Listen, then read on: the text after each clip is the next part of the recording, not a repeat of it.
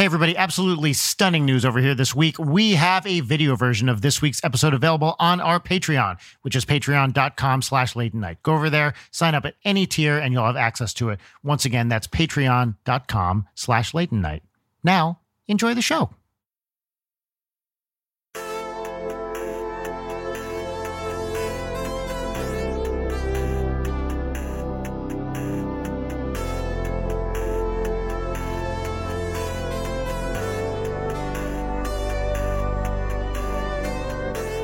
Olivia, you've got a lot of cool stuff behind you. Tell us about some of your favorite things that are behind you. It's all pixelated for me. Oh, okay. So- Yeah. Well, this is my filming wall, but I kind of just put all the things that I like in one place so I can look at it sometimes and it'll give me a little serotonin. Yeah. It's just like a lot of my favorite books behind me. And then there's a, a map of like the 7,000 plus islands of the Philippines right here because my dad Oh, cool. is from Cebu. And then some like butterflies I've pinned and some art that I've kind of made. And then some of them are empty because I just wanted to fill up that space. Like I wanted to know the layout, but I didn't know what I wanted to put in the frame yet. So right now, this is just a piece of cardboard. Like there's not really anything in there. Mhm. Um, That's valid. This one's specifically, I don't know if you, if I can like show it to you, but if you can like see it, it's just a cicada. Oh, yeah. Ooh. Those rule. And uh, a friend of mine who lives in Texas, he like works with cicadas in his spiritual practice, and he wrote like a little poem and stuff. So that's his poem and like a cicada that he collected for me. Can you read the poem? I couldn't really see it if you, if you want to. Yeah, it's just a piece of the poem. It says, Song of the Dying Cicada, sing to me your southern wails. Song of this, oh, oh God, I can't even read my own handwriting. It's terrible. Um, Song of Cicada, sing to me your yearly. Yeah, it's it's it's like such bad handwriting. I can't even read it, but it's pretty. it's a good poem. I swear to God. It's just I can't write legibly. I love cicadas. Their life cycle is fascinating, right? That they can, these Mhm. 17 year cycles like nothing else in nature. You probably know this, but they hypothesize that the reason that evolved that way is because nothing else is on that cycle. So it's a good way of avoiding predators, right? Because you won't have Yeah. any predator that comes out exactly every 17 years Right. or whatever it is. Yeah. Yeah, it's just funny that they're like it's the 17 years and then they emerge and just scream to have sex and then die. Oh my God. Yes. Like that's that's the life. That's their whole life. Yeah. And it's like, all right, well, found your purpose, I guess. and have you seen the, the cicada killer wasps too? Yes. Those things are fucking scary. Yeah, they are a whole other machine. Those are things are terrifying. Yeah. Have you seen one of these, Leighton? I'm Googling right now. Oh, goodness gracious. yeah. Neat. They would show up in New Jersey in cicada years and they look like they're going to destroy you, but they don't care about humans at all. They're, I mean, unless Mhm. you like step on one, you're totally chill. But they're gigantic with these huge stingers that look like they're just going to come after you. Yeah. So I live here in Colorado and there's a invertebrate zoo that is called the Butterfly Pavilion. I've been. Have you been there? Yeah. It's the one just outside of Denver. Yeah. Yeah. yeah.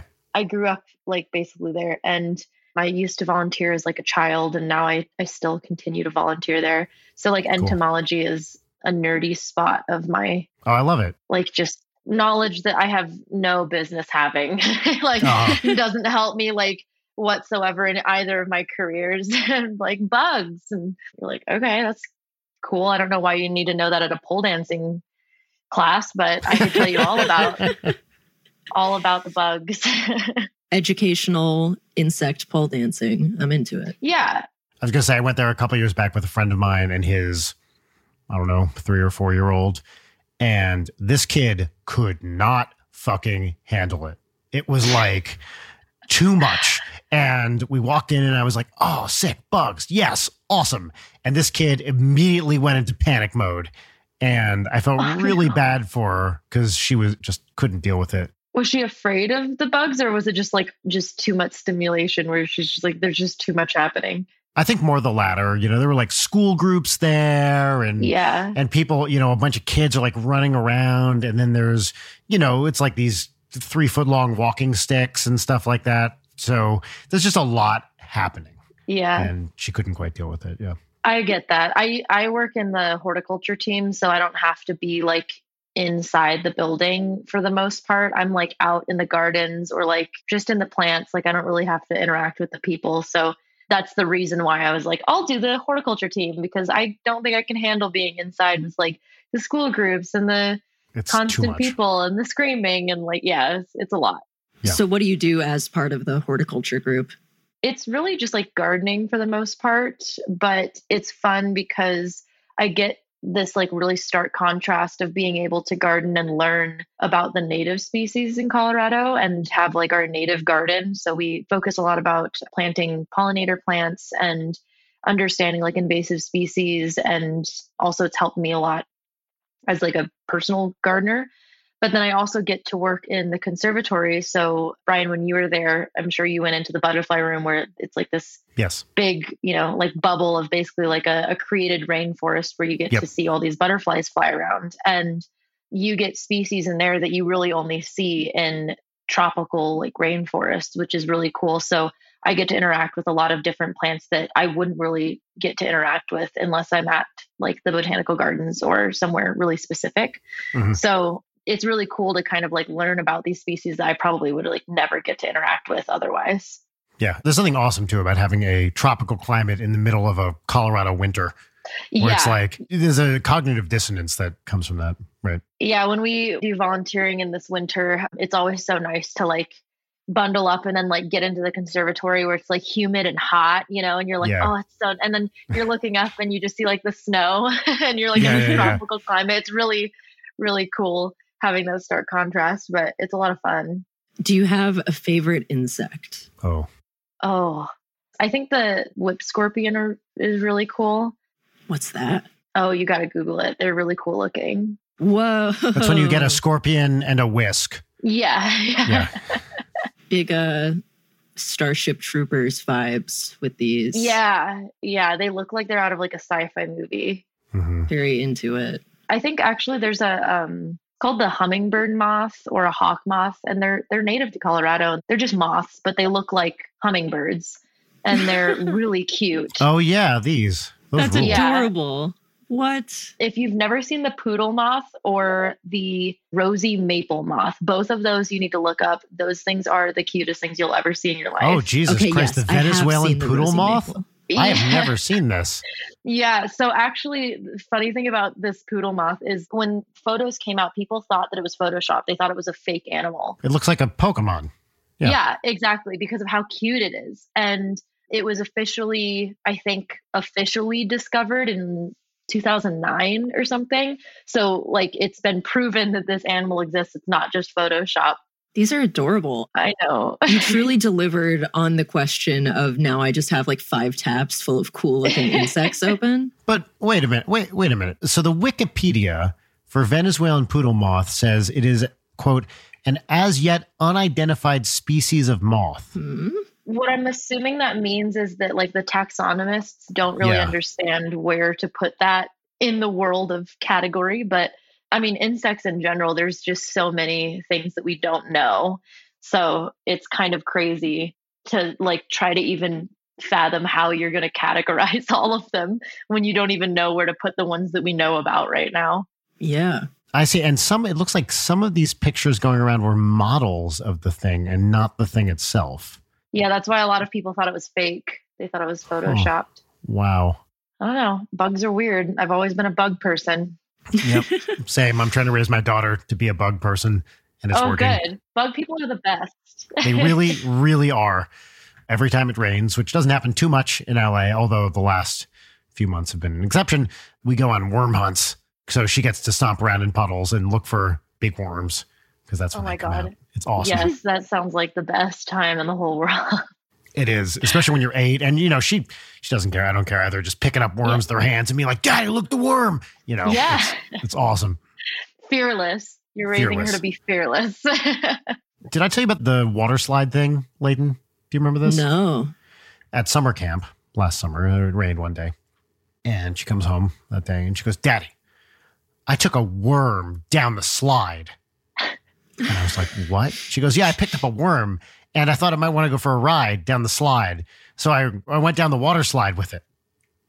Said, did, did it have fun? And she goes, I think so. I think so. There's this TikTok that everybody's been sending me, and I never get tired of seeing it. I don't know what account it is, but there are these mini lips. They're like on a spring, and Mhm. you kind of like hold it in your mouth, and then it extends to a fake pair of smaller lips. Mhm. And the goal is to kiss insects with it. And there's hold, hold on. Hold on. hold on, let me Googling see this immediately. find it. Kissing insects, Yeah. small lips. This is why am I Googling this? Yeah. I got him. I found it. Oh, good. The first time I saw it, I was in tears. I thought it was so funny. Is this what you're talking about? Yeah, this is it. it's specifically for kissing bugs, too. It's called Bug Kiss. yes. Wow. Is this the exact video you were talking about? This is the exact video I was talking about. Yes. Amazing. Man, if I had this kit as a child, I feel like I would be even weirder than I am now. And that I think that's really saying something. Like, I'm explicitly not going to tell my daughter about this. yeah. My mom bought me like a, a bug vacuum, which I Yes. like looking back, like I guess that's kind of cruel to like be like vacuuming up these bugs and being like, You're mine now, you're coming with me. Yeah. Um, but man, that thing was my favorite. We have a thing, it's a version of that. It's like a magnifying glass on top of the sliding bottom. And so you can put it on top of the bug and then slowly Oh, slide the bottom close. You're not like, you know, sucking Yeah. the thing up. I've seen those, but I, I didn't think I ever had one of those. We use it all the time, mostly house spiders, but occasionally other things wander through. Didn't you guys have some stuff hatching semi recently? Oh, yeah. You know, in December, we found a monarch caterpillar wandering around, Really? That's Yeah. lucky. which, like, especially in December, which is not the season. And so we, you know, there you don't need to catch it. You just pick the thing up and let it crawl on you because they're gorgeous. And so we were letting it crawl on us, and my wife was like, "I think it's it's too cold outside. Let's just bring it in." So we put it in a little terrarium kind of thing with a couple sticks, and we're like, "Let's just see what happens." And sure enough, a couple days later, we had a chrysalis. Oh, cool. Like happened overnight too. The thing was just wandering around, and then we woke up one morning and bam, nice green chrysalis. And it stayed like that for a few weeks, including we went on a brief family trip and we're like staying in a hotel. We had to like sneak in this fucking terrarium with the chrysalis hanging on a branch because we were going to be away from home and no one was house sitting and we didn't want the thing to hatch and then Oh my have a dead butterfly, you know. So we bring this into the hotel. I like put it in a bag. I'm like carefully walking it through the lobby, trying not to kill it. Anyway, it goes to the hotel, does not hatch in the hotel. We're there for like three or four days. We bring it back. The chrysalis starts to turn gray, and we're like, well, we tried. But it was like, you know, let's just give it a couple more days. And then bam, monarch. That's so, So cool. it actually hatched. It didn't seem super happy because it, you know, we let it dry off for a while and it never, and then put it outside. And I don't know what happened to it, but we did watch the full life cycle of caterpillar chrysalis butterfly, which was pretty great. I think it's so amazing to watch. I never get tired of it, and it's No, like I it's totally understand why people are so fascinated to like watch. You know, the the pavilion has like a 24 hour live feed of all the chrysalids that they have up Oh, really? um, hatching. Yeah, Oh, they usually like to emerge like earlier mornings, so maybe like seven or eight a.m. Yeah, yeah, um, Mountain Time, and it's cool too because they have all those like tropical, all the different kinds of beautiful butterflies. yeah, I love it. Broadly speaking, I would like to hear the two of you discuss witch things. So I'm just going to put that out there as a as an ill-formed thought and see where Okay. where this goes. I don't know anything about this topic. unfortunately, I'm not Susie, so I am not like in the practicing witch zone, and I'm certainly not as encyclopedically knowledgeable as Susie is with this Right. stuff. You're more than welcome to ask me anything, and I will do my best to provide information and or nuance. Well, okay. So I, I guess we can start off. And Leighton, tell me to shut up at any point if if what I'm saying is not interesting, as I know you often do. Um, how do you define yourself as a witch? Like, what is a witch to you? I know people have different definitions of what that means. Susie, when she was on the show for a little bit, talked about it, but I imagine it's a little idiosyncratic, and different people means different things to different folks. So I'm curious what your conception of that is. yeah, like you said, it's really broad. It just depends on who you ask. But my personal thing is just being in tune or like trying to understand energies and like the way that the universe works. So I, I think that like science and magic kind of have like a lot of parallel similarities and people just want to understand things and you're constantly experimenting with those things. But I think what it boils down to it is just like you interacting with the universe, like just you and the universe interacting back and forth. And in order to get some sort of like reaction or change, is what I would probably boil it down to. You would say a witch is someone who does that, interacts with the energies of the universe. Yeah. And when did you start practicing? I guess somewhat unknowingly when I was like 13 or 12 or something like that. Kind of like, you know, when you're a kid and you have these like little mini superstitions, you're like, well, if I wear these socks, like for some reason I'm more lucky that the day that I wear these socks, like just things like that. And it just started from there and just snowballed because then I'd be like, okay, well, if I did this specific thing at this specific time during, like, you know, like I started getting like way too complex. And maybe that's like my obsessive personality. I don't know, but I don't know. It's worked for me so far. So just kind of snowballed. And then I think I was in like some hardcore denial for a little bit of like, God's totally chill with this, right? Like, this is totally a God thing. And then finally, I was like, no, I should stop lying to myself. So I just kind of like facaded for a while until I felt good enough to kind of drop the I'm not actually Christian veil uh. of like surprise. um, so like I've been doing it for quite some time, and I think I've only been like open about it the past maybe maybe five years. Hmm. Do you have family members that would have been upset to hear that? Yeah, like I mentioned in the beginning, my dad is from Cebu, and so Filipinos are heavily Catholic or like heavily right. Christian at least. And then my mom's side is just heavily evangelical. Mm-hmm. And so people didn't say anything in my face, but it was just more of like they just kind of stopped talking to me if mm-hmm. they didn't like it, which I'd prefer over, you know, having like full out conflict or something, I guess. But there's definitely family members that either just pretend that it doesn't happen and we just don't mm-hmm. talk about it around them, or it's just a straight up like we just don't talk anymore because it's not like something that meshes with them. Mm-hmm.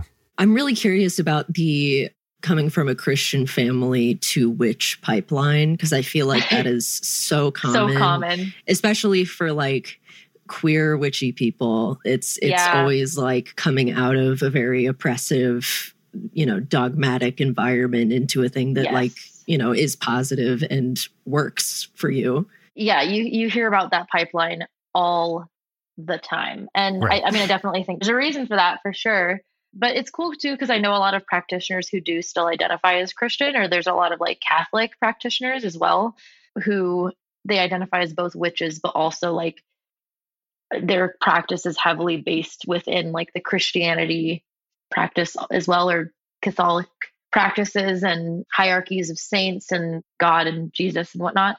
So that's really interesting. But I have a lot of mixed feelings because I, I feel like sad for a lot of people because I, I, think you do kind of like have to kill off that side of yourself because there's so much that you're taught and like how to see the world and how to see yourself that you kind of have to just like get rid of in order to move into something that's a little more free form and like accepting that of like who you are now.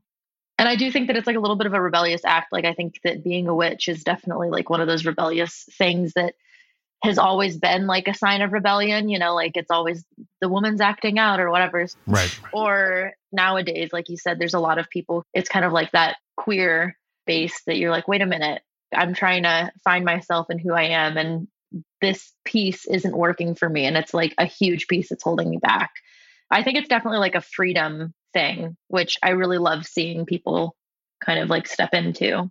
For sure. Yeah. And I think it's something that engages you really creatively in terms of people I know who have their own practices. Like the amount of like generative work that is made and like energy that is put out and as an arts and crafty person so much of it is like arts and craftsy which mm. i mm-hmm. appreciate Yeah, I'm a huge arts and crafty person. I think that's another reason why I was like, this is my shit right here. I grew up like really thrifty because both my parents, so my dad, like I said, Cebu, so I think he's the youngest of nine. You know, they're not like ridiculously wealthy over there. And then when they moved over to to the states, they weren't also like super wealthy here. And then my mom, her parents were truck drivers. So like neither of my parents grew up like wealthy at all. And mm-hmm. so when they were raising me, I think that just kind of like trickled down. And um, they just taught me how to be really resourceful. I think almost everything you see behind me, if not everything, is thrifted. Like there's nothing mm-hmm. here really that's brand new other than maybe the books. Even like the whole like bookshelf itself my neighbor was like giving away and I was like, it's in perfect condition. You know, like I'm one of those people that yeah. I'm like, I could do something with that. Like I'm yeah, yeah, yeah. low key a hoarder, but I think the fancy word for it is a maximalist. So let's right. go with that instead of like, you know, like instead of yeah. but yeah, so they taught me that. And I think that just like translates to doing like folk practices really easily because a huge base is just like using what you have and being really creative with the items that you have and not really feeling the need to like go out of your way to go buy something or have to spend all this money or time to get something so specific when you can mm-hmm. just use what you have, which I love. I love that part about the craft. Yeah. yeah. I was going to say the thrifting thing is my mom and dad didn't do it so much growing up and it's not because we had like a ton of money they just didn't do it but my wife is like a massive thrifter and one of the greatest things about being married to her is she'll be like, I found this table. And I'll be like, whoa, uh, oh, cool. Yeah, great. Now we have an awesome new table. Yeah. The stuff you can find, especially, and this is something I, I, I didn't appreciate until we moved here to LA, is stuff survives differently in different climates, right?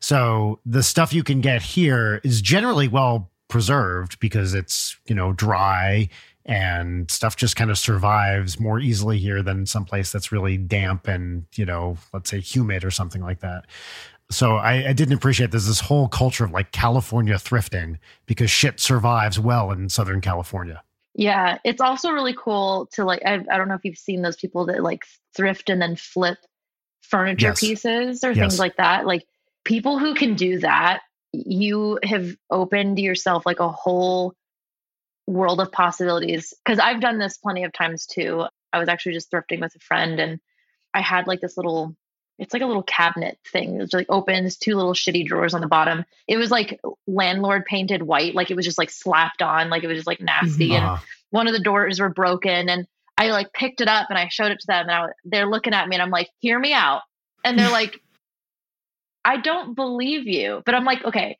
I fix the drawer and then paint it, like it's going to look so cute.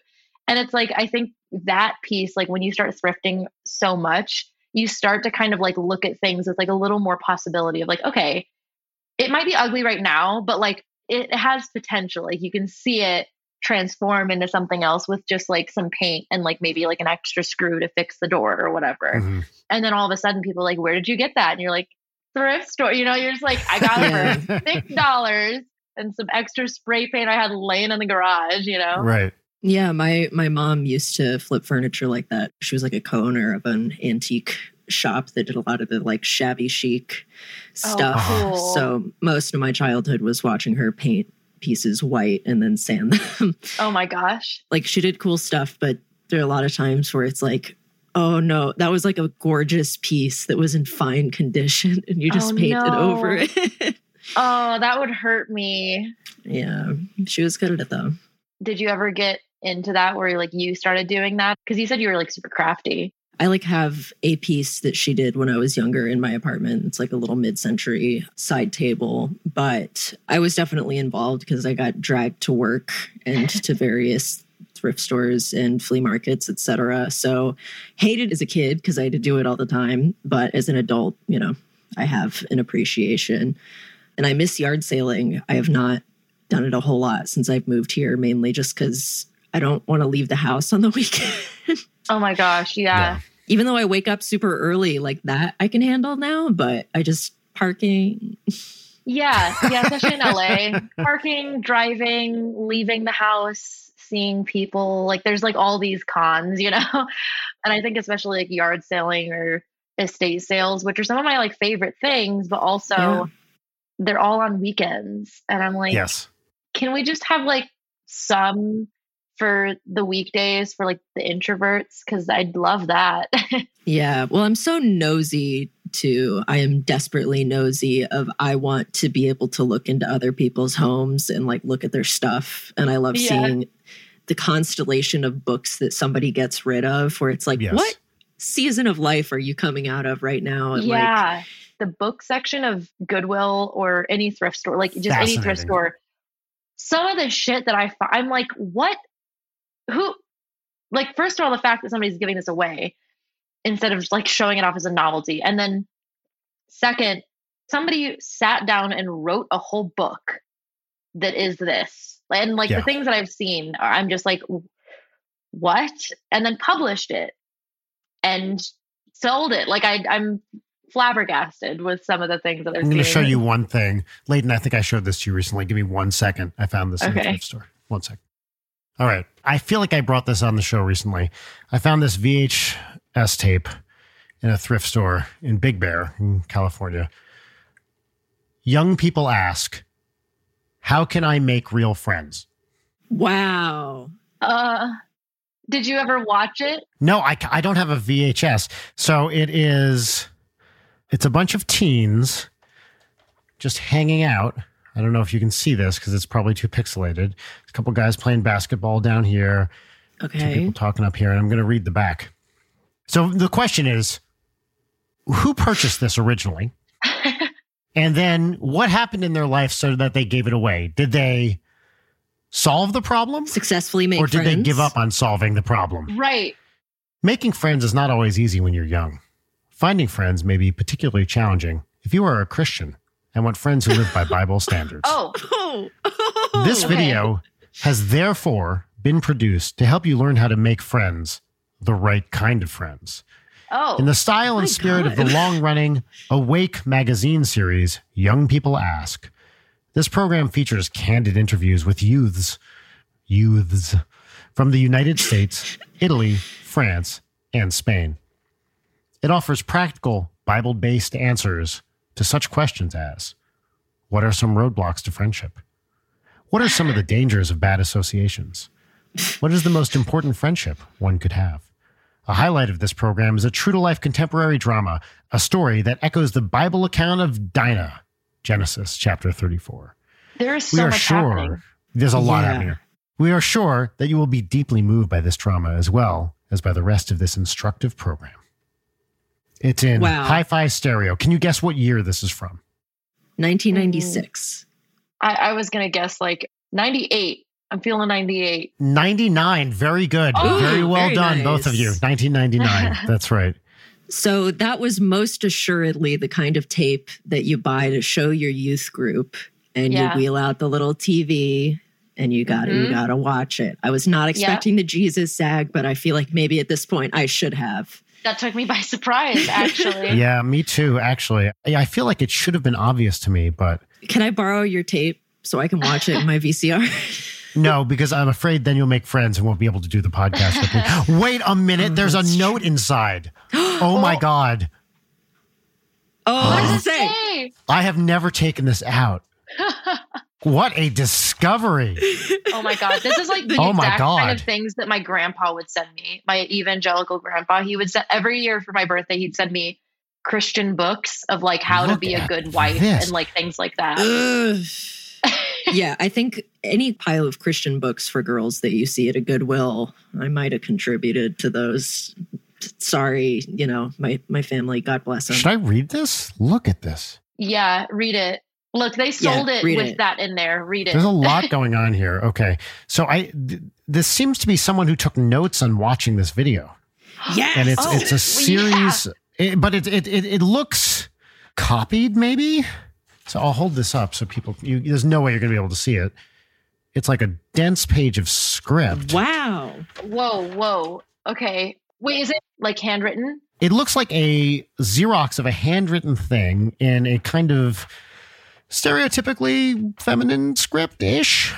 Okay. Uh, so I would guess that a, a teen girl wrote this. Another random, like, why do I have this information? I study handwriting analysis. Oh So, my god! Out Hold of on. curiosity, Here's you know what I'm gonna do. I'm gonna take a picture of this and I will email it to you. okay, yeah, that would be awesome. CC or text that to me, please. Hold on. Yes, I will. This is the most exciting thing that's ever happened on this show. Okay, well, for people curious, this is my favorite book on handwriting analysis, and this is where it started and where it snowballed. It's called Sex, Lies, and Handwriting Ooh. by Michelle Dresbold. It's really good. It's an easy read, and it's so good. And now, like, I can't turn it off. Like, anytime somebody's writing something or like doing a signature, I'm always like looking over, being like, "Are you psychopath?" Okay, good. Thank God. you know, or I'll like looked out, like look at it and be like, oh, okay, so you definitely like feel like you have to prove something to people, but I'm not going to say that out loud. You know, like I'm like, Yeah. The closest I ever got to that was just really going through the JonBenét Ramsey ransom letter handwriting. But Okay, everyone. So speaking of this, I have sent you this note. it's very nice handwriting. Very nice handwriting. You see what I mean? Uh, This looks like a, a teenage girl, I would guess, right? mm-hmm. I hope it's not an adult watching this video to make friends, but it's possible. would you like to read it first, or do you want me to try to like see what I analyzed from it? I don't want to read this whole thing because I feel like that would be incredibly boring. It's mostly just looking this over. It seems like they're just, you know, watching the video. There's a lot of talking about God here. Think of God as a friend slash person. Talk to him in prayer. Okay, hold on though. Hold on. Uh, look at point five. Look at the first sentence of point five. yeah, I was about to jump right to all of point five. Yes. So do you want to read point five, Leighton? Is the J midway through? Is that supposed to be Jesus? I think that says Jah. All that's, right. that's what I read, Jah. Yeah. Point five. Anyone who doesn't love Jah slash doesn't follow his will can get involved with drugs, alcohol, leads to spiritual ruin. Don't want to go to meetings, lead a double life. Dinah circled. She became involved in bad association. She committed fornication. Asterisk. Asterisk. She hurt herself, family, and Jehovah. Oh, it was Jehovah at the beginning. Oh, jaw. Period. I guess that's a okay. They're using that as an abbreviation. Okay. It could happen to anyone if we let it. I'm trying to read this asterisk, like this little note on the side. Is that what it is? It says parent attitude didn't tell her she made a stupid mistake and blame only her. They took responsibility for this for their, own actions. Their own action. Okay. I've had this for years now, and I have never so much as taken it out of its box. So what a find! Yeah. This rules. This is uh almost, but not quite as cool as my wife a couple years ago bought me like a, a sheet music book of like popular songs from the 70s. And inside was a mimeographed like eight page document of feminist anthems from Oh. the 70s, like typewritten Whoa. with handwritten notes. Uh, like parodies of popular songs and other probably at some ERA rally or something like that in the 70s. It was fucking cool. So we have this like collection of feminist songs and poems that was in this sheet music. book. That's from what the a 70s. cool find. See, that's kind of like why I like going through the book section of uh, like used stores and stuff because some of them are annotated and like I annotate my Yes. books like an obsessive crazy person. Like all of my books are annotated, and um, it goes anywhere from like really deep thoughts to just like I'll circle this and be like LOL, like you know, like yeah. like Yeah, just Same. anything. So I want to hear from the handwriting perspective what you were Oh, yeah. seeing in this thing. So it's a little different than I, well, very different than what I was expecting. I was kind of expecting like different traits, I guess. But what I'm seeing, so if you look at it, it's slanted slightly like to the right. uh huh. So that means this person is probably like pretty good with people, like, and also like the way it's written, everything has like a really good flow. Like it's like not cursive, but it's not print. It's kind of both. It's kind of in between. Yeah. Yeah, I would say that's like really good conversational type of person. And since it's slanting right, like they like to talk to people and like to talk to strangers and they're personable. The T bars are actually, it's weird because I see some of them like in the middle, but a lot of them are really high on like the lowercase t's, which, like I was telling Leighton, that it's an indicator of somebody who sets the bar for themselves like really high. Like your T bar is where you set your bar for yourself. So the Mhm. higher it is, the higher you expect all of your um, goals to be met and like where you place yourself. I'm also the handwriting that's down the side. Is it the Yeah. same person? I don't know because it's it's written with a different pen hmm is what it looks like to me. That looks like different writing to me. Yeah. Yeah. Well, and you see the asterisk in the circle of Dinah. I wonder if Mhm. this was like written by somebody in the group who had to watch the video and if that was like a teacher or leader correcting Oh, Yeah. yeah. this like print cursive fusion is 100% how mine is too. I mean, it's mine really? definitely looks different from this, but yeah, I feel like I don't run into people who do the same print cursive fusion. And maybe it's just because they don't teach cursive in schools as much anymore, but they did when I was a child. Same. Yeah, I actually have like print cursive mesh as well. And it depends too. Like some days I'll write purely in cursive. Some days I'll try really careful to like write in print so I can actually read it. But most of the time it like meshes. But I, I think from what I've read and from what I've learned, it's like you're a good conversationalist. Like you're able to hold a conversation. Um, it just like shows flow basically. Mm. So I mean, that's good being that you are a host of a podcast. Yeah, I would hope so. wow. yeah. Wow, what a crazy find. Yeah, I guess we'll have to post a picture of this on Instagram or something. I don't know. I love that. I desperately want to see what's on this video now. I know. I kind of want to watch it. Those like preachy wheel in VHS tapes are just in a league of their own in terms of like bizarre, surreal, liminal space. Yes. Yeah, they definitely have a very specific vibe to it. And I don't feel like anything modern has that. It's like a very specific kind of cringe and uncomfortability that it, like they bring. And you're like, uh, not this again.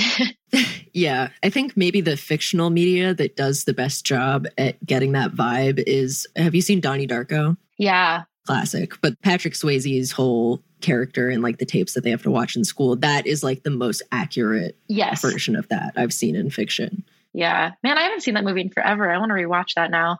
It's really good. We rescheduled this record because I was getting psychiatric treatment. And while I was in there, I was like, we're watching Donnie Darko, ladies. uh, nobody cared. Everyone was like, what is this? what? But it holds up. It's still great. I love it. okay. Yeah. I think the last time I saw it when I, I was like 15, I have to say. Yeah, it's a good movie for when you're a teenager. And then I put off rewatching it into adulthood because I was like, there's no way this holds up. It does. That's good. This is like not the same genre at all. But like one of my favorite movies is Devil Wears Prada. And I started reading the book recently because I've never read the book before because I was Mhm. curious. And you know how people are always like, oh, the book's better, whatever. I don't like the book. I've heard that exact thing about that. I am struggling to finish it. What's the vibe? okay, so like most people have seen the movie, and like at least in my perspective, I personally don't care for any of the characters except for Miranda Priestley and Nigel. The other characters I could really care less about. So valid. Yeah, but when reading the book, so Miranda Priestley, like when you think of her, she is somebody who the reason she's so intense and so mean is because she knows exactly what she wants, exactly how she wants it. And she doesn't have the time to like have her time wasted, right? Like she needs to get her things done when she needs to get them done. Like otherwise, like nothing else matters. And in the book, there's a specific instance, like there's a bunch of instances, but there's a specific instance where the main character, Andy, she's talking about how sometimes Miranda will call her at like 5 a.m., needing her at the office because she, like, Miranda refuses to carry a key card in order to get into the elevator and into the building. So instead, she calls her assistant and like waits on her because she has a key card because she refuses to carry a key card because they're too ugly.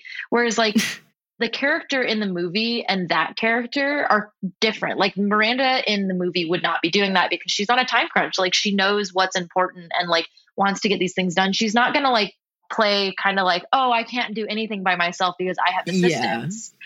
And like the best way I can describe it is Miranda in the book is a princess and the Miranda in the movie is a queen. Like that's kind of like the way Wow. I would describe it, I suppose. And the rest of the characters, like they just suck, like in the book. Like they all are kind of like self-destructive and like I don't feel like anybody actually cares about each other and like there's not really like good communication and then it's also like dated, right? Like it came out Yeah.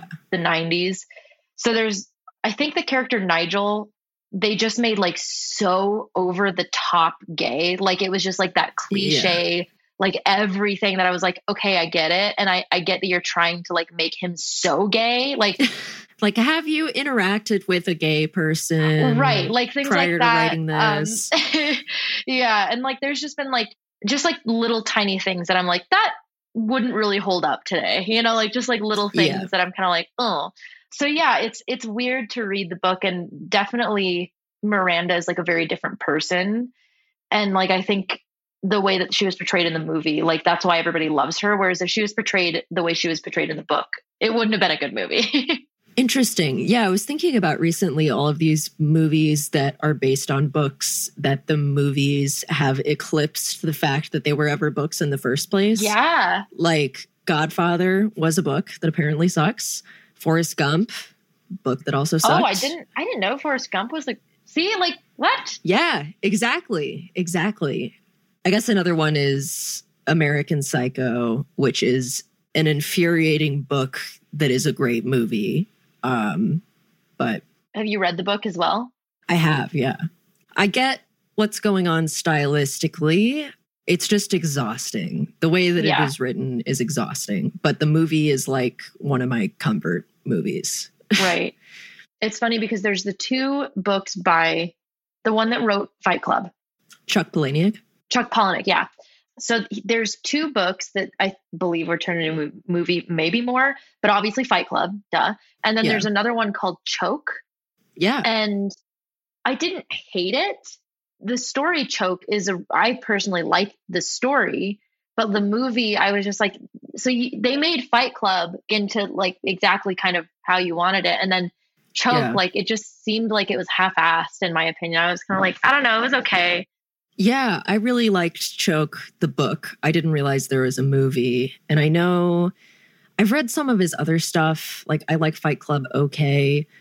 Haunted, which is the collection that has Yeah, guts in it, which is his most famous thing other than Fight Club, probably. Mhm. It's it's okay. yeah, And then the uh the porn star one.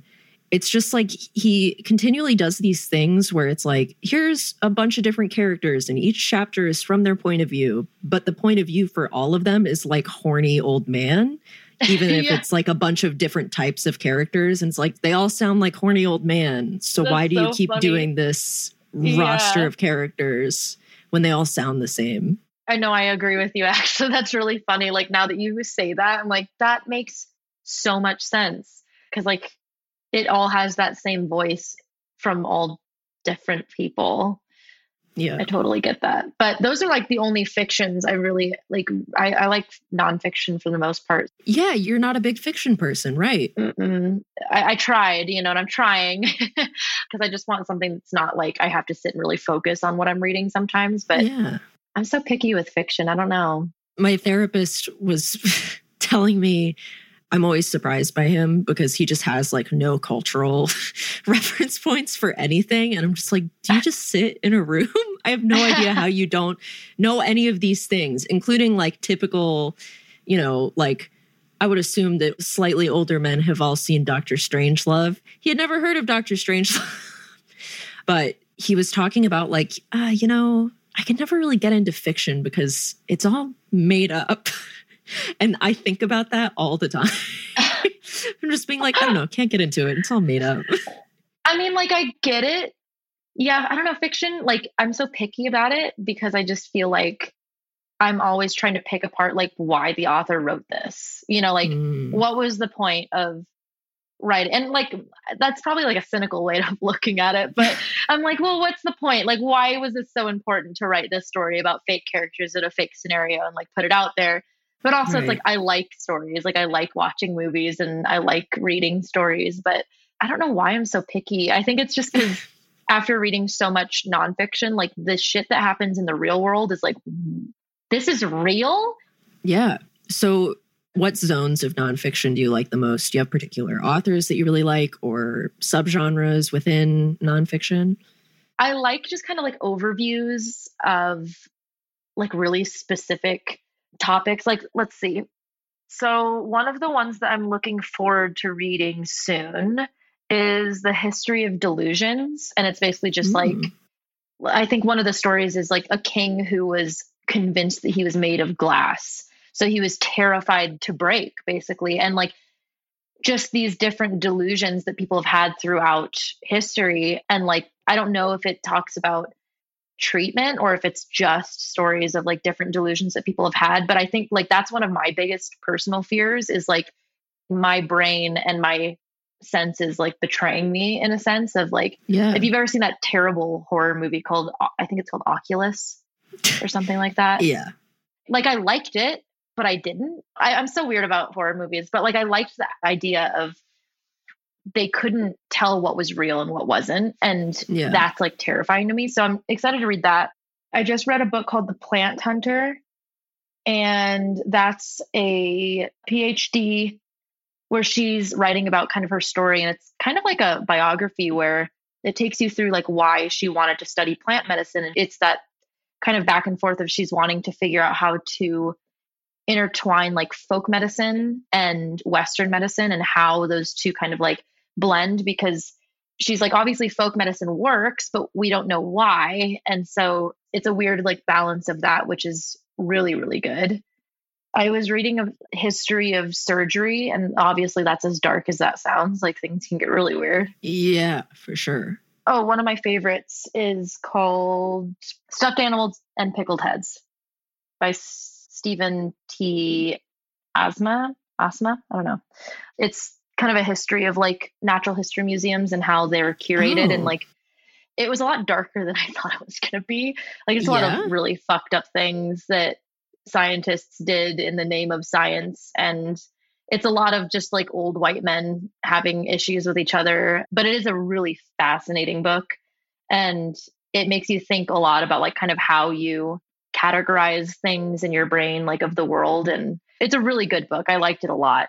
Yeah, that sounds neat.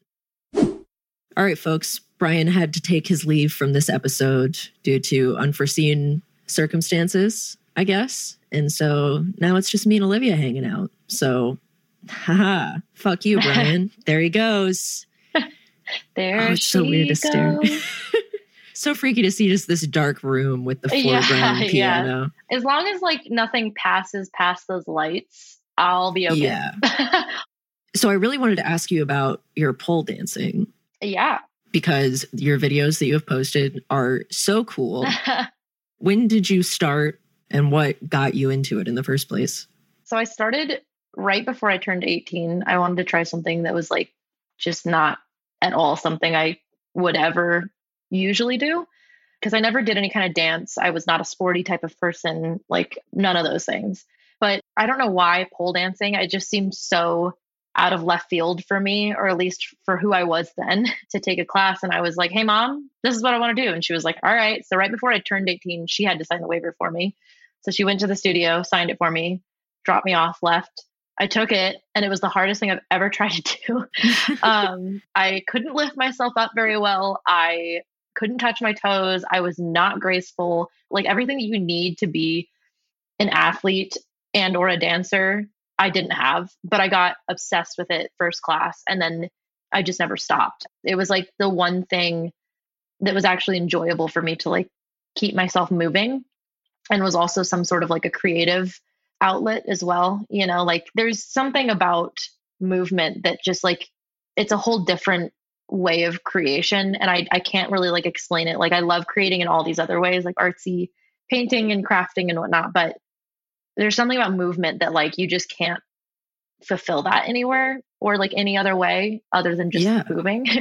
and yeah, uh, let's fast forward from 2015 to now. Like, wow, I, that's a while. Yeah, yeah. So I've been, I think eight eight years now. Jeez, I am obsessed with it. I basically live at my studio. Do you teach classes now? Yeah, yeah, I do teach. Yeah, who would have thought? yeah, it's like the best job I could ever ask for. And I specifically teach beginners just because I love teaching beginners because I can I know how scary it is to like go into something as daunting as a pole dancing class. And I also taught in LA for a little bit at a couple of different studios. And especially there, I think it's really daunting because, you know, people expect to show up to a class of just like really fit, flexible, skinny white girls that are all blonde and gorgeous. And like, I'm not that, you know, like, yeah, I'm skinny and tiny, but like I was not like that demographic. And so it was really scary to like pop into a class. And I totally get that that's like what you expect. And some studios are like that just because of like where they're placed. But I'm really, really grateful that the studio that I work at right now, it's also right outside of Denver. It's in a uh, Westminster and it's called Rockstar Pole Fitness. And this is like the most diverse studio I've ever worked at. Like there are people of all demographics that come in. There's like 18 year olds that pop in for a class. There are people who are in their 50s and like have six kids and like are just like, I don't know, I just wanted to try something fun. And there's people from all over and just it's really cool because I get to meet all these different kinds of people and it's like such a supportive studio. Nothing feels competitive. Like if I'm teaching something and somebody's having kind of issues and then they get it, the whole class is like watching and cheers. Like they all get really excited for you. And it's just like such a good studio. I could go on and on about it. I just fucking love that place. That's so cool. Yeah. What do beginners struggle with the most? Like, is there anything across the board that consistently trips people up? I mean, specific moves are harder than others, I find with like most people. But I think like the biggest thing that I try to get people to do is to take up space because you know like when you come in like a lot of the time like i'm teaching a spin or something and you have to make these big shapes with your body and the shyer you are the like you know smaller you try to make yourself be. So when they come into class like i've had students that they're trying to do a spin and they're they're like trying to keep their chest like touching the pole. And i'm like you can't you got to like take up space. I was like i want you to try to like just you know kick everybody around you. Like that's what i want you to visualize. I want you to be taking up as much space as you possibly can. And it's really great to see them like slowly open up like after a couple of months and all of a sudden they like walk different. But i wow. think the confidence yeah that's my favorite part is like even after just one class like somebody will come in and be really weird and then you know like uncomfortable and then uh 60 minutes later they're kind of like i just did that and they're like walking a little different you know they're like i kind of killed that you know and that's a really cool transformation to see in only an hour but I think the hardest part is definitely the confidence of just like they look at other people and they're like, well, I can't be sexy or like I can't be strong. And it's like, don't look at anybody else. Like everybody's looking at themselves. Like nobody's looking yeah. at you, like expecting anything, you know? And once they break through that piece, like that's where everything snowballs and everything comes into place and all the pieces just fit together. Like once they break through that, that's where it is. And that's the best part. I love that. I, I've always been really, really interested in trying it. And I think it's that confidence thing. I need to do some sort of exercise thing and I just need to like pick something and stick with it and it might be fun. Well, that and like pole or aerial in general, like pole, if you silks, lyra, all of those things require such a specific body awareness and like strength. Like the way that you're using your body in aerial is not the way you use your body in like literally anything else. So mm. if you're a rock climber, like I find that rock climbers tend to have a better time with the grips and things like that. But the body awareness, like it's such a different thing. Because even people are like, oh, you're a dancer. You'll be fine if you want to take like a hip hop class with me or ballet. And I'm like, no, these things are completely different. You know, like, sure, maybe I'll catch on a little faster, but like the movement is completely different than like any other typical dance. Yeah. But yeah, I mean, if you're ever in Colorado, hit me up. I'll give you a, a class pro bono. Wow. Drop in with me. I know Susie wants to do it too, so maybe I'll hassle yeah. Susie to go try it with me sometime. Yeah, you should. So I realized that we never introduced this show before Brian left which is how how this goes sometimes. So everyone, welcome to Leighton Night without Brian Wecht because Brian had to go.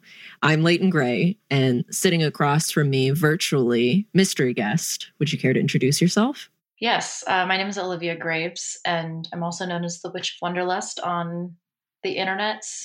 So I am a YouTuber. I usually make content on like occult style things. I also do like somewhat lifestyle, but more vlogs. On my Instagram, it's a lot of photography and pole dancing. So kind of just like all over the place, whatever I feel like posting. But yeah, I'm, I'm known mainly for my occult and pole dancing content. Amazing. And we were also both in one of the Witching Hour shows a couple of years ago. Yes. And now that we've introduced the show, and because I also don't remember what we were talking about before all of this cut out, I think it's time to do some segments. Our very first segment is called What's Poppin'. It's a pop culture recommendation segment. And I'm not going to belabor this intro any more than I need to because Brian isn't here. And boy, does it feel good to not be belaboring it. Hey, everybody. Uh, as Leighton said, I did have to leave the episode a little early, but uh, I, I, didn't want to deprive you of uh, of a little bit of what's poppin' history, and I thought this might be a good opportunity to to do it. Now, uh, I, I didn't check with Leighton about putting this in the episode here, but I think I no, nay, I know she would appreciate this because this show is very important to her and I know that she likes it when when we really delve into the history of the show and talk about where we came from, where we're going, stuff like that. So, uh, for those of you who are new to the podcast, first of all, welcome. Uh, it's great to meet you. And uh, th- this bit that's coming up, uh, the segment, I should say, is called What's Poppin'? And it's our pop culture recommendation segment. Now, interestingly, here's a little a little fun fact for you, a little bit of Leighton Night history. We did not always have the What's Poppin' segment.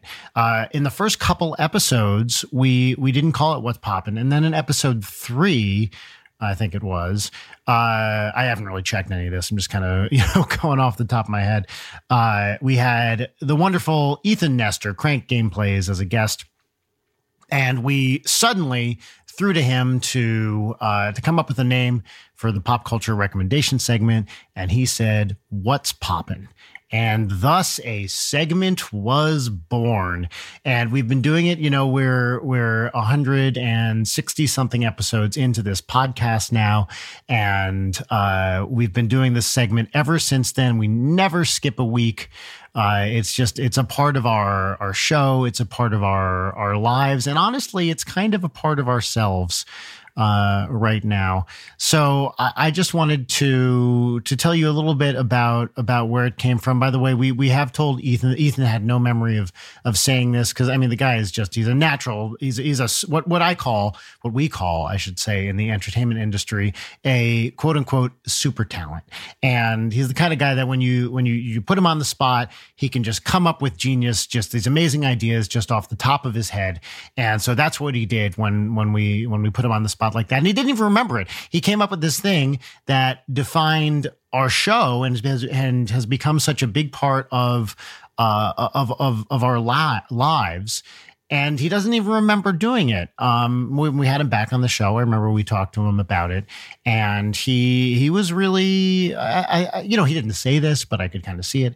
Uh, he was really touched that uh, that he and something he had created uh, became such such a big part uh, of the show. Now, when I'm thinking about every week, and I want to give you a little bit of a behind the scenes process here.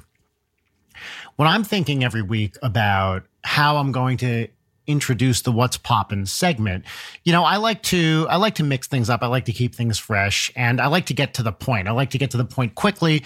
I don't want to waste anyone's time. I just want to get in and do do do the minimum amount I need to do in order to provide context for both the listener and the guests. I think it's worth saying that a lot of the guests we have on the show have never have never heard this show. That's fine. It's not it's not upsetting to me. Well, maybe, maybe, maybe a little. Uh, uh, it's not upsetting to me really at all. I don't expect the listener, the the guests, I should say, to to have any previous experience with the show. Some of these are people we're meeting for the first time, and uh, when we have these people on, they've they've never they've never experienced the "What's Poppin" segment before. It, it's new to them, and so what I want to do when I'm thinking every week, I, I go through a few days. I kind of enter a little zone where I'm just I'm just in my own space, and I'm thinking about how I'm going to introduce the What's Poppin' segment. And I try to think about where the guest is going to be coming from. I'll check the weather a few days in advance so I know what the you know the ambience is going to be be like what the vibe in in LA is going to be so I know where my uh, headspace is at where I'm going to be mentally and emotionally. And I'll think about where the guest is coming from, where they live. I'll check the weather where they live and then try to craft each individual introduction to the What's Poppin' segment to, uh, to complement the guest's personality and, uh, emotional state. And I should say I'm very, very good at reading people's emotions. Like I can tell when Leighton is listening to this right now, she's very, very excited about this. This is the kind of in-depth analysis we don't often get to do on the show. I did have to step away this week, so I was able to write this down. I was able to script this. I was able to carefully, carefully fact check everything. I went to original sources. I double checked everything. Of course, I hired an independent fact checker, which is something that as good journalists, we all have to do. You know, it's something you learn in journalism school. I've never been to journalism school, but certainly I have lots of friends who are professional journalists, and they've told me that this is the kind of thing they have to do all the time. So I, I, I sat down, I wrote this whole thing. I, I, had a word count in mind, and I didn't quite uh, hit it first. I went a little bit over, uh, as I tend to do. You, those of you listening to the show know I can be, uh, from time to time, a little bit verbose. But so I, I, just blasted past this word count. So of course I had to edit it down. By the way, everything I'm reading right now is scripted. I'm just reading the the thing I prepared, um, and I had to edit it down and uh, and come up with this. So I know because I'm so good at reading people's emotional states that Leighton is hearing this right now, and she's just saying to herself, "Hell yeah, that's the one. Nice job, Brian. Finally, we get a chance to get into this. Finally, we have a chance to really prepare something in depth for uh, for the podcast." I'm not I'm not improvising this like Leighton did for all the deep cut stuff. I'm uh, I, I, I I'm carefully carefully assembling all this uh, here and now for you, for the listeners, for not just the listeners in the past, but also the listeners in the future, for people who are going to come back and visit this show in, I don't even, 10, 15, 100, 1,000 years uh, to come back and experience this. And they're going to ask themselves, what was going on? What was, what was the cultural moment happening in, uh, in March 2023? What was the vibe? What were people feeling? What were people like way back there in the distant past? You know, what, what, what was American society like in the early 20th century, in the mid 2020s? And they're going to be able to listen to this, this carefully skipped, uh, scripted piece of, uh, of podcasting, of journalism, of entertainment even, and say, that's it. Now I get it. I've listened to, to, to Brian Wecht. Uh, I, I've listened to Leighton Gray. I've listened to Leighton Night with Brian Wecht. And now I finally understand what was happening in their society society. I, a historian in the future, can really, really kind of kind of get inside the mind of someone living 10,000 years in the past and understand what their society was like. It's something that we really we don't take advantage of now because we can't because we don't have these records from 10,000 years in the past. But people will in the future, and I'm pretty confident. I don't think I'm telling tales out of school that uh, because of the whole time capsule thing we're doing, that this um, this media is going to survive. We all know very well about the robustness, the extreme robustness of digital media. And uh, I, I, think that people are going to be listening to this uh, in the future. Now, here's the real question Will they be speaking English? Will they even be able to understand me? You know, you look at, at, at language from even the, the 1500s, English from, you know, like pre 15, like Chaucer kind of era stuff. Uh, and it's a little hard to read. I think when people hear my voice, they're gonna they're gonna get it. I think people will listen to this, listen to this specific moment right now, and and understand what we were feeling. By the way, any time travelers who want to come back, it's precisely 10:25 a.m. Uh, Pacific time on Wednesday, March 22nd, and I'm in Los Angeles. So please, time travelers from the future, I know you're going to invent time travel. Please come back and listen and, and, and come see me. I'm going to check the door right now. No, I did listen and no one came. So maybe time travel doesn't exist. I don't know. Uh, it's not really my my subject matter.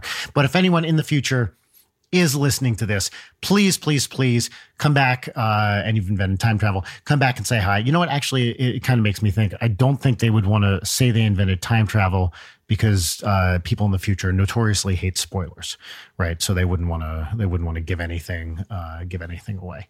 So anyway, look, th- this is just a, a, short little note to say that uh, what's poppin' has a has a long and storied history here uh, at Late Night Incorporated, and I am proud to uh, to to be a part of it, honestly, and to share uh, by the way, Leighton, when you're listening to this, I'm proud to to do this with you as well. I'm glad you're enjoying this part of the the show, and uh, I, am I'm, I'm I'm just proud to be here with you, all the listeners, and to be able to share this little piece of of late night history with with each and every one of you.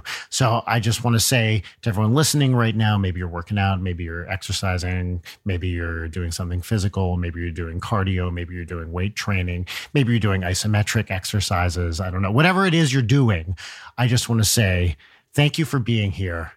God bless you, and God bless the United States of America. Anyway, the theme song goes right here. What's poppin'? What's poppin'? Great. That was the theme song for What's Poppin'. And we get to just move on, which is great.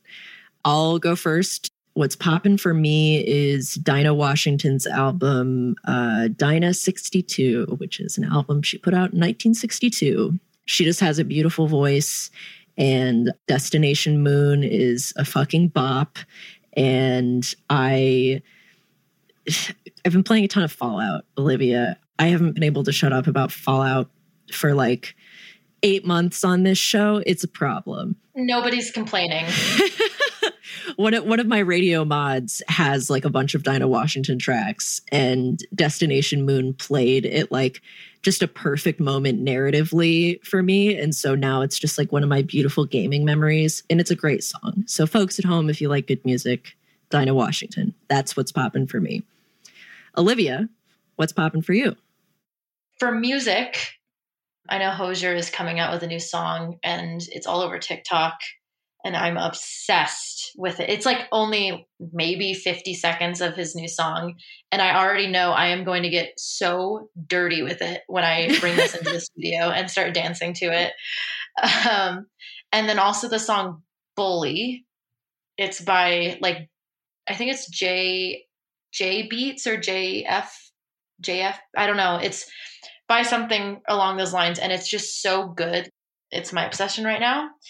I want to play the get the game Stray. It just came out. The cat one. Cat game. Yeah, I've heard really good things, and I'm obsessed with just like the graphics. So I haven't played it. I guess I couldn't technically recommend it, but I want to play it. It's a perspective pop in, pop in in the future. Yeah, and then movie, the platform. Oh, is that the?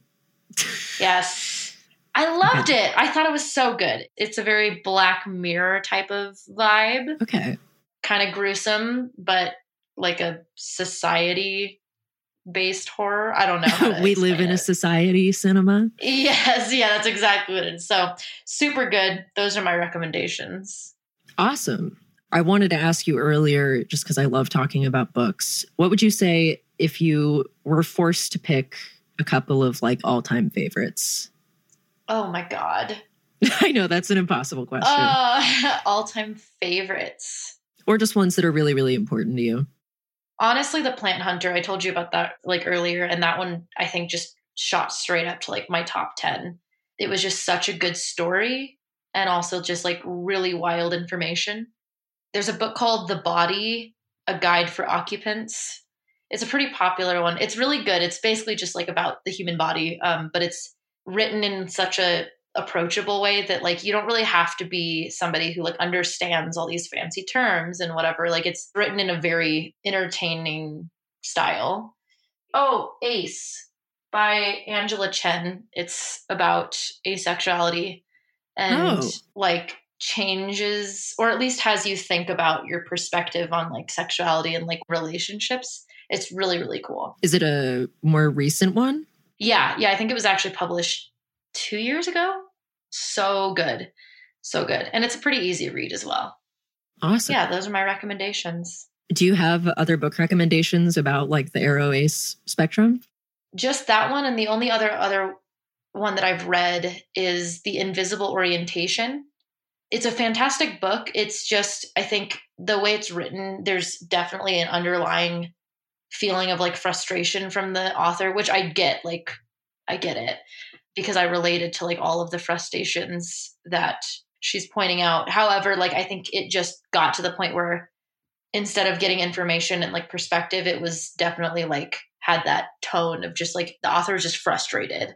Yeah. And while valid, totally valid, it, it did kind of make it a little harder for me personally to read. okay. But what I did like is it has like asexual bingo in it. So uh, you can like play, you can be like, it'll be like, but you're too pretty to be ace. And you're like, You just check. haven't and then the you're right like, person. Yeah, check. Yeah, both of those books are fantastic, but I, I do like to put that disclaimer because sometimes that kind of like deters people. yeah. Cool. Well, that was a very efficient what's poppin' that we just did. And now we will move on to our final segment, which is three parts gratitude exercise and one part petty grousing. And it's called Peaches and Lemons. And the theme song goes right here.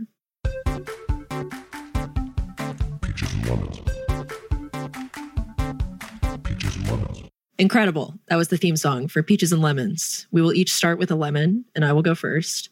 My lemon for today is that sadly, the Starbucks pistachio latte is out of season officially. And that's my favorite drink that they've ever done. And now Starbucks is dead to me for the rest of the year until pumpkin spice lattes come back. Oh, I'm gonna have to try that. I've never tried that one. I hope they bring it back. It's so good. I feel like I've mentioned it too many times on this show. I only like the Starbucks holiday drinks. And then, like, you know, they bring the pistachio one in after they do the Christmas drinks and I guess keep it until spring. But it's just a very, like, nutty, like brown butter kind of, it's nice. So that's my lemon. What's your lemon? my lemon so i recently moved into a new home and it's like built in the early 60s so it's old and all of the doors are like those hollow doors like those ugly plywood and Mhm. if you look at my content i am a heavily aesthetic based person so they just these doors the walls everything it just insults me with their ugliness every single day when i wake up in the mornings so that's my lemon, but slowly but surely is changing. However, it's a lemon. Congrats on being in a new place. Thank you. I like it. I love it. Do you have a, a pole set up at home? Oh, yeah. That was like one of the first things that I set up. That rules. This beautiful gold one, too. Yeah. Ooh. How do you set up a pole in a place so that it's like actually secure? I feel like I would be so afraid of just like ripping the thing out. So there's different types, like there's different companies you can go through. And I am a full fledged believer in Xpole, which is the company that I love. And it works like a curtain rod. So you just like crank it, and tension is what keeps it up. There's silicone on both the bottom and the top. And it actually holds up a lot. And the only time I've ever had it come down accidentally was when I didn't install it correctly and I had three people on it on spin. So on spin, the pole can either be static where it doesn't move or it can spin. It just depends. And so when you put it on the spin function, you have to keep in mind that like physics is still a thing. And so Mhm. when you're putting your body away from the pole, it goes slower. But when you're putting your body closer to the pole, it goes a lot faster and it's so much harder to hold on. And so I put three people on there and I was like, oh, this is fine. We totally were not under the influence. Don't, shh, whatever. I mean, that's the real danger of having a pole at home, yeah, right? yeah. Oh, yeah. Well, it's funny because when people come over, even if it's like my partner's friends or anybody, and they're standing in our living room and they don't know that I'm like a pole dancer or whatever, usually they don't even ask. Like they'll just gravitate towards it and just like start like walking around it or like leaning on, you know, like they'll st- they like have to interact with it, and then like halfway through. It could take them like an hour or two. I don't know. They'll be standing there and they'll be like, "So what is this for anyway?" like people won't even notice. It's really funny that like they, you know, people just like naturally want to like swing Yeah. around a pole. So it's it's awesome. But getting an actual good pole is the way to go. Don't buy the ones that are like a hundred bucks on Amazon or something because it'll be a lot pricier when you have to have medical bills. So just Yeah. bite the bullet and get a really quality, like good pull for your home if that's what you really want to do. It sounds like it's a real conversation piece. yeah, it is. Sorry, I didn't mean to like go totally into this whole tangent, but no, I love it. So with a, a spin pole can become a static pole? Like is it just Mhm. sort of a thing you can press to make it static or Yeah, yeah. There's uh, like a pin. Some of them have pins that you can just drop and it'll lock it, or some of them have buttons um, that like release the thing. And then mine, it's like a newer model, and it's like a kind of like a jar opener. I don't know, like you like Oh, like lift and twist it, and it'll change the function, which is really cool. Yeah, when I tell people that it spins, it's like telling people that Santa Claus isn't real. It's really funny. They'll be like, Oh, "It's yeah. spin." You don't do that by yourself and you're like no it's all an illusion i'm sorry i lied to you it is really funny. It took me like a super long time to realize that it does spin. I imagine that that seems like the most appealing part to it to me. I just want to spin around. yeah it's a lot of fun it feels like flying Have you done aerial stuff? Yeah like silks and stuff and hmm yeah i've done silks and pole are actually fairly similar like a lot of the body movements and the muscles that you use so it's easier to go from one to the other i think Oh, okay. but i just like being in the air despite the fact that i'm afraid of heights that doesn't make any sense but Well, at least like you have something to hold on to if you're higher up. Yeah, I think it's actually like helped my fear of heights because at least I know I can like fully hold my body weight up just in case, you know? Yeah, um, yeah. Great. So we both did lemons, and now we will each do three peaches, which are nice, lovely things. And I'll go.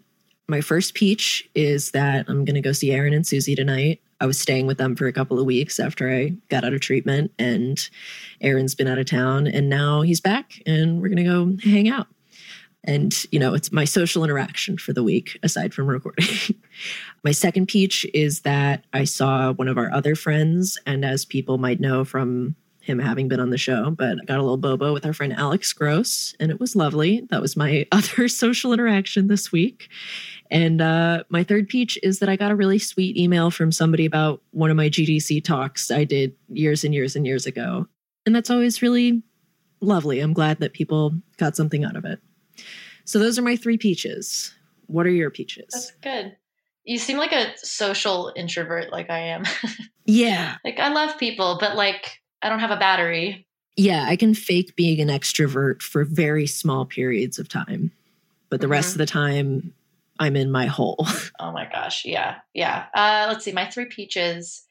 I'm excited because spring is coming. So that means now that I moved into a new place, I have a front yard and a backyard to completely Oh destroy gosh. with native plants and pollinator plants and whatnot and attract all of the insects and creepy things, put up a bat house or something.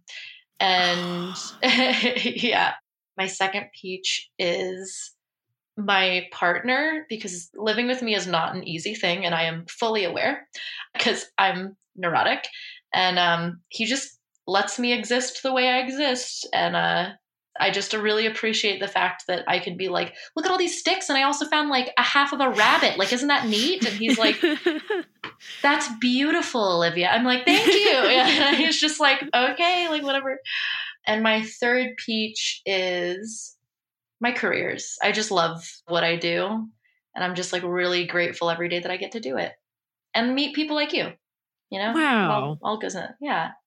yeah, doing this podcast, as you, you said, as just like a reluctant extrovert, it's great to just have like an outlet to hang out with people, especially when, you know, with depression, I get a tendency to isolate pretty hard. But, you know, being able to do this leads me to have nice, chill little days like this.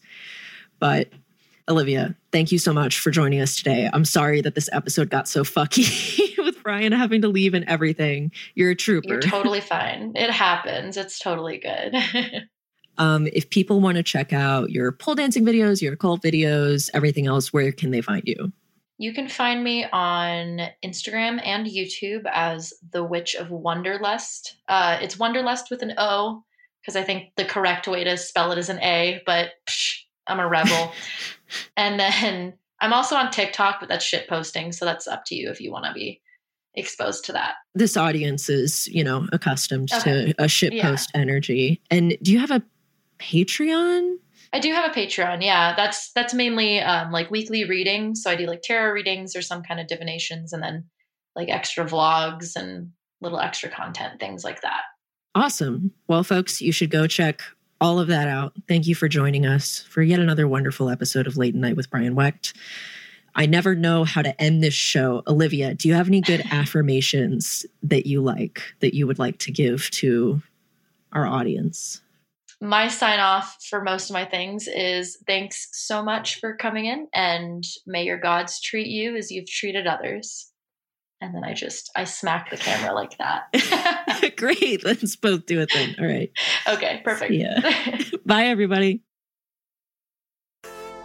Leighton Night is produced by Brian Wecht, Leighton Gray, and Jarek Centeno.